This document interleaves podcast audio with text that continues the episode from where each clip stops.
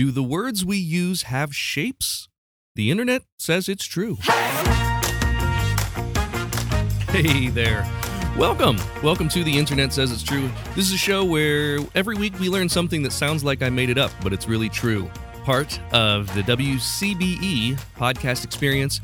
My name is Michael Kent. This is a weird but fascinating episode, and it's based on the idea that people subconsciously associate shapes with certain words and vice versa, words with certain shapes. I gotta tell you, the Patreon keeps growing, and I think that's because it's the only place where you can really watch the video series I did through the pandemic. I did 65 episodes of this show where I told jokes, had celebrity guests on to tell their favorite story, and then I did magic tricks. It's called Joke Story Trick. And like I said, there are 65 episodes of this show available on patreon.com/Michael Kent. Anyone who joins, whether it's $1 or $10 level, gets access to these videos. And if you want to jump straight to where those are, you can always go to jokestorytrick.com. And once you sign up, you'll be at the page with all of those episodes. It's been a great start to the year so far. Lots of exciting things coming up in the future and projects that are in the works. So keep coming back to listen to new episodes, and I will keep writing them. For today's topic, I think I first heard about this from a TikTok video. That's pretty much the way I get exposed to a lot of weird stuff.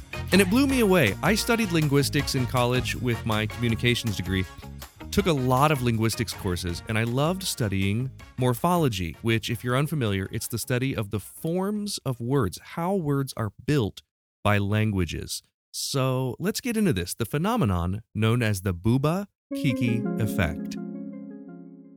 It's generally understood by those who study language that there is no relationship between the way a word sounds and the meaning of a word. In other words, listening to a word usually gives you no clue as to what the word means. But, as with any rule, there are exceptions. One of them is what's known as onomatopoeia.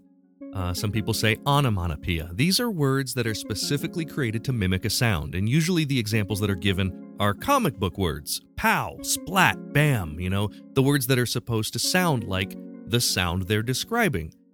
There are also some unusual onomatopoeia words, like blimp. Blimp is supposed to be the sound that's made when you thump a balloon.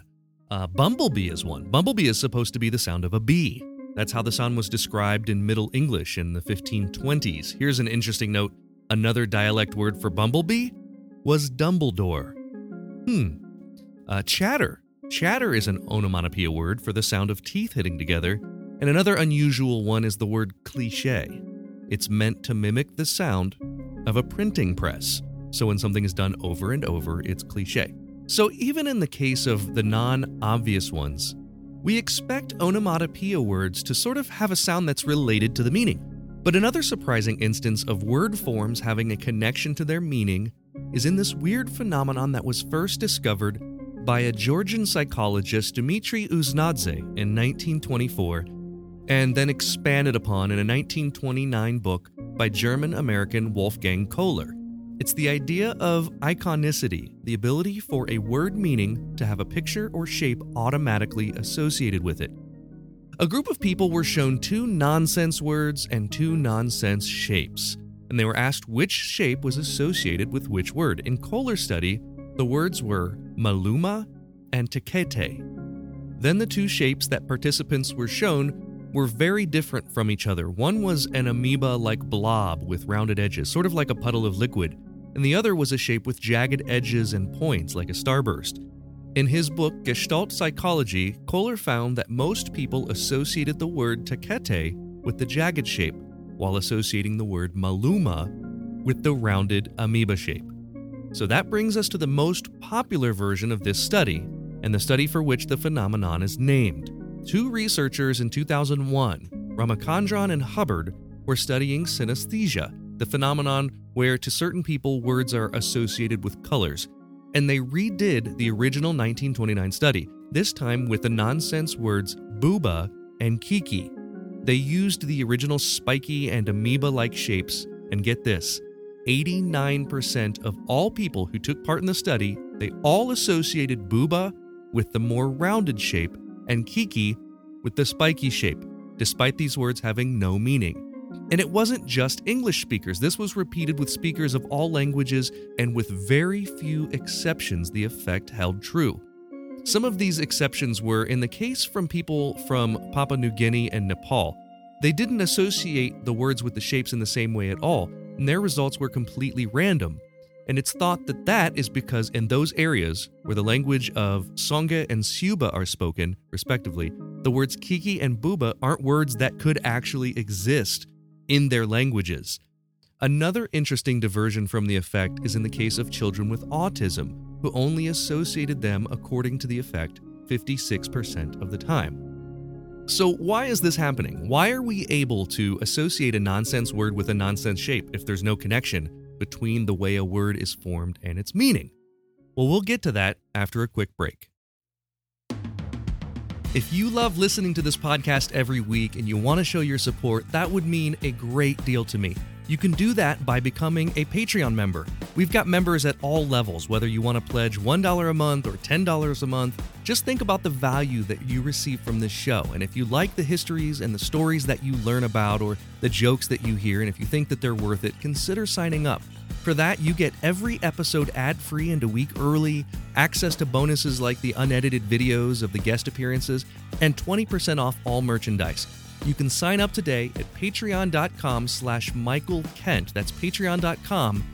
On the Music Journeys podcast, artists reflect on their careers and the importance of music in their lives. Donna McGavro has been singing for decades in Columbus and still finds inspiration in crafting new songs. It keeps me centered. It's a spiritual path. I do not believe I'm the best, but I feel I have something to offer too. I keep putting it out there. Keeps me young, Mike. Hear more from McGavro and other local and national artists on Music Journeys in the podcast experience at WCBE.org. There was a time that humans used 100% organic products as healing balms and moisturizers for their skin. Well, I've partnered with an awesome company that wants to get back to those times.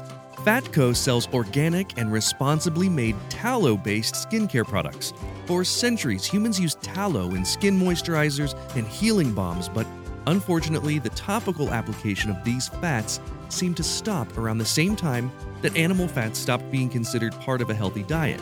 A lot of modern skincare products do more harm than good by stripping your skin of its natural oils. Let's change that. You can try them out now at fatco.com and get 15% off your order by using my promo code INTERNET. Go to theinternetsaysitstrue.com/deals for the link. We're living through the most dynamic time in human history, and what we do as leaders matter. We are the ones that create the leverage to shift directions of our companies, our nonprofits, and our communities. As a leader or an emerging leader, please join me for a dynamic conversation with top thought leaders, academics, and executives to learn more about how to elevate your leadership. I'm Maureen Metcalf. Join us at the WCBE podcast experience at wcbe.org. When I first heard about the Bouba Kiki effect, I didn't get it. I thought, yeah, of course Bouba is the rounded one and Kiki is the pointed one. Why wouldn't it be that way? You may be thinking the same thing. What's the big deal? The rounded form goes with Bouba. But ask yourself why. What is it that tells you the word Kiki is the pointy shape? Well, it seems like humans tend to associate round shapes with voiced plosives, nasals, and back vowels, which are fancy linguistic terms for vowels like O and U, vowels that take up more space in your mouth. And voiced plosives are things like B. The letter B, B requires you to vibrate your voice box to create. Whereas if you try to make a B but don't voice it, it's P. It's the P sound. The technical term for a B sound is a voiced bilabial plosive. So we associate those types of sounds with rounder shapes. The jagged, sharp shapes tend to be associated with front vowels and unvoiced plosives. So a front vowel would be like E, I, shorter sounds, and an unvoiced plosive would be like the P we talked about, or a K. A K sound is an unvoiced version of G, of G. Try that. If you make a K sound, K, but vibrate your vocal cords, now you're saying the G sound, G. Alexandra Sueck is a PhD in linguistics, and she studies iconicity and sound symbolism. she conducted one of the largest-scale experiments studying the Bouba Kiki effect, testing speakers from 25 different languages. And she says, quote, "There are things that connect us as humans that are deep in our cognition, deep in our nature," end quote. And this goes back to when the words we use are created. An example of this is when we're talking about the sky, we use a higher pitch voice, or talking about something way down low, we use a lower pitch voice. This is just part of how we communicate with each other. It's in our nature to create sounds that convey meaning. This is essentially what iconicity is. Some call this cross-modal correspondence or sound symbolism, but the basic idea is that there is more to a word than its spelling. Its spelling may not carry meaning, but the sounds that make up that spelling, or the sounds that the spelling make, very well may carry meaning. Consider the example I just gave. The word low has those back vowels we were talking about, and the words sky and high have those front vowels. Part of the explanation about how this works is the shape of the letters used. Bouba is a word with rounded letters and curves that could be associated with the rounded shape, and K's in Kiki could be associated as being more jagged. Or we could talk about the rounded shape your mouth makes when you make these sounds, Bouba. Maybe the round mouth used in O's and U's could make people think of the rounded shape that they're looking at. So back to this Bouba Kiki experiment. Dr. Alexandra Sueck also found some instances where the effect didn't work as well. Speakers of Turkish have a word similar to Kiki, and it means cute. It's used for things like babies, so of course that overrides the effect because that cultural association is stronger than the one based on the sounds alone. So Turkish speakers didn't always associate Kiki with a sharp, pointy shape because they were thinking of cute, round, fat little babies. And in Romania, they have a word that sounds like Bouba, and it means wound. So they were probably associating Bouba with pain, and that was more likely associated with the sharpness of the jagged shape for those speakers. In Japanese, many of the words have this sort of sound association. They're called ideophones. It's like a language made up of lots and lots of onomatopoeia. I personally find this stuff fascinating, and I hope you do too. The point of this podcast is to give you stories that you can tell the people around you to understand the world and our history a little better. And now, next time you get together with friends, draw these two shapes on a napkin, give them the two nonsense words, and conduct your own version of this experiment. Then you can tell them all about the Bouba Kiki effect.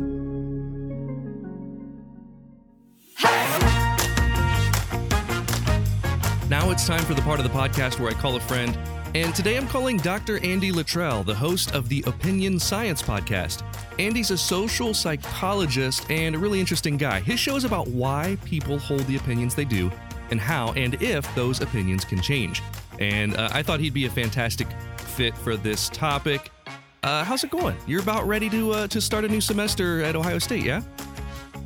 Ball State. So I'm a professor at Ball State. Sorry. Yep. Ball State. Yeah, you're in Muncie. That's right. Traveling out to Muncie during the week to do my job. Do you know a guy named Todd Nesbitt at Ball State? I don't think so. Teaches economy. Guy I went to high school with. This is an extremely interesting topic to bring up on a podcast where nobody knows who that is. What classes do you teach at Ball State? So I often teach the psychology of prejudice and discrimination, and I'll also teach stuff on public opinion and persuasive communication, all of which are my research bread and butter. That's great. Now, I assume that you get into quite a bit heavy into politics with when you talk about persuasion, that type of thing. Do you find in a college setting that ends up getting quite heated? I definitely had the perception that it was going to, but generally I haven't had any issues. I mean, I think the key is creating an atmosphere where people can say what they would like to express in a way that's in the interest of, pushing the boundaries and finding the truth and figuring it out. And so we've definitely had like differences of opinion come up in class, but they have, almost to my surprise, all gone pretty well. Yeah. That's fantastic. It's a little scary when you say, you open it up for differences of opinion. It's really difficult in this climate for people to express opinions in a way that is respectful and considerate of the other side, the other opinion. My impression is when you get people together for real, then it goes better, right? I think so, as too. Opposed to letting it online. Yeah, I have this conversation with my friend Josh a lot about how, you know, people are different animals when they're in the presence of one another, and much cooler. So, yeah. Well, this is a fun topic. And for this first question, we're going to play for a joke. So if you get it wrong, you have to tell me a joke. If you get it right, I'll tell you one. Here it is. There's a strange phenomenon known as the Bouba Kiki effect. Which one of these describes the Bouba Kiki effect? A, it's the scientific name for why cats tend to land on their feet after falling. B, it's a phenomenon that describes how people associate nonsense words with shapes. Or C, it describes when you don't know the words to a song and you just say nonsense words and it looks like you're singing the lyrics. I'm disappointed only because I looked up a joke before I signed on to the call so that I would have something to say, but I know this one. And the answer is B. The answer is B. It's the phenomenon that describes nonsense words being, associated with shapes and symbolic meaning. So you can tell me your joke anyway, but let me tell you one first. This one is not funny, but it's clever, so it might take a minute. There's a computer programmer whose wife tells him, hey, can you go to the store and get a ring of sausage? And if they have eggs, can you get a dozen? The programmer goes to a grocery store. He asks, do you have any eggs? The store clerk says, yes. He says, okay, then can you get me a dozen rings of sausage? So this, like I said, this one's not funny. It's clever, so you have to, this one's better in print. You have to go back and look at the question. She asked him, can you go to the store and get a ring of sausage? And if they have eggs, can you get a dozen? It's a logic. This is more like a teaching tool for clear writing. Yeah, that's more than it is a joke. Right. Very much not a joke. But I thought it was interesting. And since we're talking about, linguistic topics today, I found a linguistic joke. So nice. I want your joke, though. Do you have one, even though you don't owe me one? I'll give you the one that I was going to bring to you because I was sure I was going to fail. What is the difference between a refrigerator and an elephant? What? Are you stupid? Like everything. Two completely different things. I really like that joke a lot. Oh, man, that's so good. Thank you for sharing a joke. So you're familiar with, how did you first learn about this Bouba Kiki effect? Do you remember? I remember it coming up early in grad school. I think I had a friend who was interested in starting some research on this effect. And to my understanding, it's still kind of an open question as to like exactly why this happens. And I know it started with the Maluma Tikete and like Bouba Kiki are like new innovations. Yeah. Yeah. This goes back. I mean, this version, Bouba Kiki is like 20 years old, whereas Maluma Tikete or Tikete or whatever goes back to the 20s. Really interesting. So, and I think from just my guess, having studied linguistics in college and having read a ton about this week, there are 4 or 5 things happening all at once here. And I think, the most interesting is when you talk about the evolution of words and that they were chosen in the very, when you trace them back to whether it was, Roman, whether it was Latin, the reason that they chose those words is to express a thing, and we're describing a thing. And sometimes I think sound symbolism comes more into play there. Where the example that one of these researchers gave was when people talk about something way up high, they use a higher voice. And when you talk about way down low, they'll use a lower voice. So when you talk about the sky and even those words, sky and low, are sort of associated with a tone, and in the same way, they could probably be associated with a shape. All right, so let's move on. You're 1 for 1. And for this next question, if you get it wrong, you've got to tell me about the most embarrassing thing that's happened to you. And if you get it right, I'll tell you mine. The word Kiki was used as a nonsense word in these linguistic studies 20 years ago, but it does have a slang meaning to some Americans. Which one of these is the slang meaning of Kiki? A, in the drag community, it's a word for a social gathering or chat session. B, it's a word for a kick in soccer with the player's non-dominant leg. Or C, it's a slang word for when someone grows out one fingernail long for the purpose of snorting cocaine. I feel pretty sure it's not B. Not the soccer kick. because that just seems silly. It just seems like, no, I can't imagine soccer announcers saying that. But who knows? Maybe that's the clip that you have ready to play. But for me, it's a toss-up between A and C, and I'm just gonna flip the coin and let it land A. The answer is A in the drag community. It's a word for a social gathering or chat session. So in 2012, the Scissor Sisters released this song, "Let's Have a Kiki," and it was famously used on RuPaul's Drag Race and has led to widespread use even outside of the LGBTQ community. But it dates back before that because it was used in the film Paris is Burning in 1990, and it's always been used. It's had different meanings over the years, always been used inside the LGBTQ community. So, I first heard it from a drag performer. I hadn't watched the famous scene on, I think it's been used on more than RuPaul's Drag Race. For some reason, I want to say Sex and the City used this, but I'm not positive that's where I first heard of it. Anyway, here's a clip of that. Let's have a kiki. I want to have a kiki. Lock the doors. Right. Let's have a kiki. Motherfucker. I'm going to let you have it. Let's have a kiki. I want to have a kiki. Dive, turn, work. Let's have a kiki. We are going to serve and work and turn and honey. Okay. Let's have a kiki. But I'm sure that maybe the researchers that did this study didn't know about that or probably not, because that can skew the study. You know, there were a few languages where Bouba and Kiki had meanings, or it was close to those words had meanings, and that skewed sort of how they felt about those words. So I owe you an embarrassing story. This one's pretty good. This happened at a college booking conference. There were these 5-minute showcases where these comedians get up, you know, for 5 minutes and try to tell jokes for a crowd that's really not been warmed up. And it was the first thing of the conference. And there was this really funny comedian, Ben Kronberg. And I always enjoyed Ben's comedy. And I watched him do 5 minutes. And he is an alternative comic. And it was really tough. 5 minutes is a tough spot without a warmed up audience. And so it was a very cold room for him. And maybe not a great choice of a showcase, 5 minutes there. And so as everyone was sort of leaving, and I was walking down the hallway, and I saw Ben, and I had this conversation with him where I was like, is that 5 minutes is pretty tough in there, right? They were pretty cold. And he was like, no, it was fine. I think it went fine.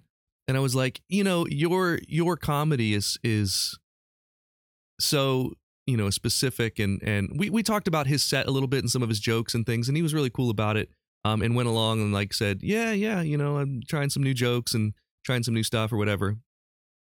And then he walked away and I went on my way.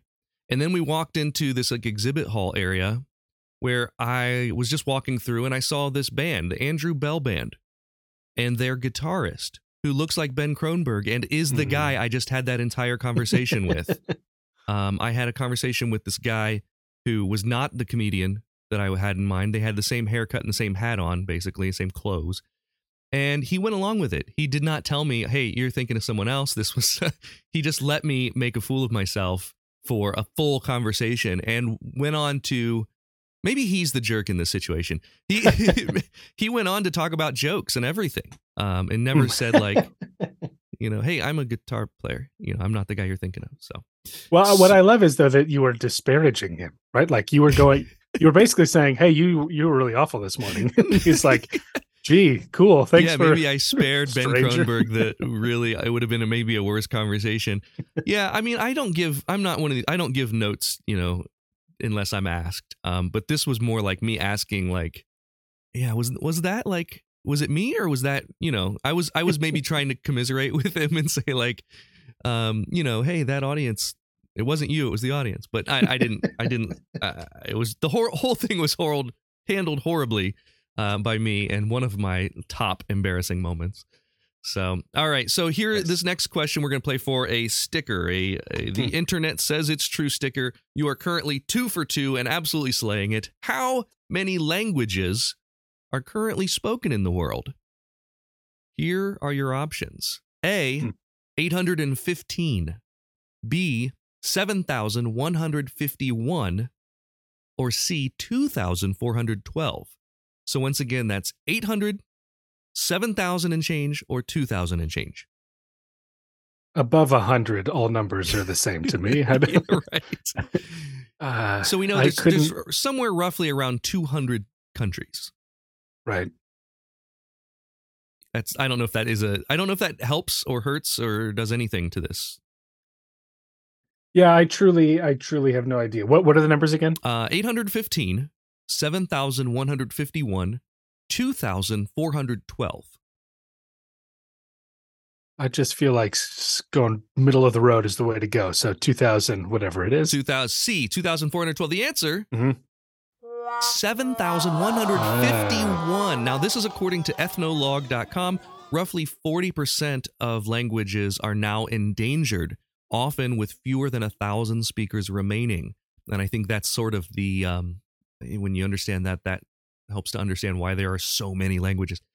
Meanwhile, there are 23 of those languages that account for more than half of the world's population. So really, when you talk about, you know, large communities of speakers, it's closer to a couple dozen. So no sticker for you that time. You're 1 for 3. Now, did you ever study linguistics when you were in school? Not really. I mean, I do some stuff now that's language related. So in some research, we're doing things like, you know, what are the words people use to express their views? What does that reveal about the kind of underlying origin of their opinion and what it means to others? So I'm actually oddly been reading a little more about linguistics in the last year. Sure. But even that is not like hardcore linguistics like that. I can't wrap my head around. I studied linguistics. I mean, it wasn't my major, but I minored in linguistics in college, and you know, I loved it. I loved learning about morphology and things like this. But where I drew the line and really had a trouble with the program is that you really, to study linguistics in Columbus, Ohio, you're studying a heavy amount of Somalian. And I don't remember what the different languages are. One of them, it starts with a click. It's like Osa or something like that, or Ota. And you would have to spend, you know, 20 plus hours a week with a language partner, with someone who was not in English as their primary language partner. It was a lot for, you know, to ask like a 20-year-old kid to like spend that much time with a stranger. So I didn't enjoy that, but I did enjoy, you know, learning about how words are created. In fact, you know, you're talking about how words shape people's opinions. There's a very well-known mentalist within the magic community, Kenton Knepper, who put out, are you familiar with Wonder Words at all? You've studied magic. And those are like the CDs, like the ones you listen to? I had them on cassette tapes. On cassette tape, yeah. Yeah. I had it was like a big plastic binder that you open, and there were like, you know, 6 cassette tapes. I think he also has them in print. But, you know, Wonder Words was this idea where the words that we use as magicians can have the ability to change the audience's perception of what just happened. And that's beyond just lying. But words, you know, to strengthen, like, you know, wouldn't it be impossible if, and then you state what's about to happen. And so when that thing happens, for them, it might just be a little bit more impossible. And you're sort of guiding them to a reaction through the words you use. I find that stuff super interesting. So this has nothing to do with that, this next question. You're 1 for 3. And for this question, we're going to take a shot at pronouncing the longest word in the English dictionary. It has 45 letters. I'll put it in the chat so you can see it. Oh, if you get it wrong, you've got to try to pronounce it. If you get it right, I'll try to pronounce it. Here's the question. Which one of these 3 languages has the most words? A, Korean, B, English, or C, Russian? I feel like I cannot say English because that's a little too, like, ethnocentric. We've got the most words. We've got the best Forget words. All the other languages. Yeah. And I don't have any reason to think that Russian would be dramatically different from English. I mean, there are 3 quite different languages, actually. Yeah. Again, just you've caught me in an area where I have nowhere to run or hide. It would be strange if I had someone who knew all of the answers to all these questions. I wouldn't bring a linguist on here and then be like, you were wrong. Yeah. When you said Korean at first, I thought no, but in light of the other options, now I'm sort of back to Korean. So that's what I'm going to lock in. The answer, Andy, is A, Korean. You are correct. You are 3 for 4. It's Korean, and it's not even close. Korean has 1.1 million words. And the next largest is Portuguese with 818,000. English is 7th in that list with 578,000 words. Russian, believe it or not, is near the bottom. Russian only has 10,000 words in their language. So compare that to 1.1 million by Korean speakers. All right, you got that right. I'm going to try to pronounce this. I will put it in the chat so you can see it here. Let me grab this word and copy it. Okay, this is this isn't actually the largest word in the English language. This is it's the largest word in the English dictionary. The largest word, believe it or not, in the English language is 189,819 letters long. 189,000. That's an actual word. It takes 3 hours to pronounce that word because it's a chemical. It's true. This is according, the internet says it's true. It takes 3 hours to pronounce this word because it's a chemical compound that contains 244 individual protein domains that all have to be pronounced. But this word, which is also a science word, I'm going to try to say this. Okay, this is 45 letters. Pneumonoultramicroscopicsilicovolcanoconiosis. Let me try that one a little bit smoother. Yeah, you missed a syllable. Did I really? Sure. Pneumonoultramicroscopicsilicovolcanoconiosis. I got so close. Volcanoconiosis. Pneumonoultramicroscopicsilicovolcanoconiosis. Oof, that's close enough. All right, I think that got it. It's close. That's close enough. Oh my gosh, look that one up for yourself, folks, and see if you can pronounce it. And if you can memorize that, that's a great party trick. Ooh, life of the party in the works here. You want to hear me? You want to hear me say the longest word in the English dictionary? You could go up to people and be like, "Find the longest word in the English dictionary," and I'm going to try to say it. And you've practiced it in front of... That would take a long time just by going through the dictionary. Yeah, I guess you'd have to tell them to Google it. Maybe Google the longest word, and I'll but not try, the 3 hour one. Say it, not the long. Yeah. Well, it depends how the party's going, I guess. Yeah. All right. Well, you're 3 for 4. You've done incredibly well for this. This last question is for all the marbles. If you get this wrong, I'm going to ban you from the podcast. You won't be asked on a third time. I brought you on originally. We talked about mummies and eating mummies. I brought you back to talk about sound symbolism. And now here's your question. What color is the number 8? Is there an objectively right answer to this? No. Okay. I mean, it depends how strong your opinions are, but is this another multiple choice? Or no, that's it. That's it. What color is the number 8?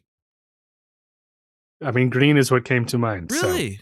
So for me, I'll say that's right because this again is subjective, and you might not have synesthesia and don't have associate colors with words, but for me, 8 is definitely red. Here, let's try this one because this one might... I mean, I have an idea why. I mean, stop signs are octagons. Oh, and so I had not considered that, but could be. But 3 is also red for me. So it's that shape. Because 8 is a mirror image. It must be. Right? It must be. Yeah, it must be the shape. How about this one? What about the number 7? Yellow. It's 7 is clearly green for me. And like very obviously green for me. Like that one's more of a strong opinion than 8 and 3. 7 is green. I find... How did you settle on 8 for the question? If you know the answer to 7 more clearly, that's a great question. I think that I asked myself the same thing once I realized. I think I wrote it, and then before I asked this, I was like, 7 is more clear in my mind. I think 5 is blue for me. Okay, is that... how about that? 5, does 5 have a color association for you?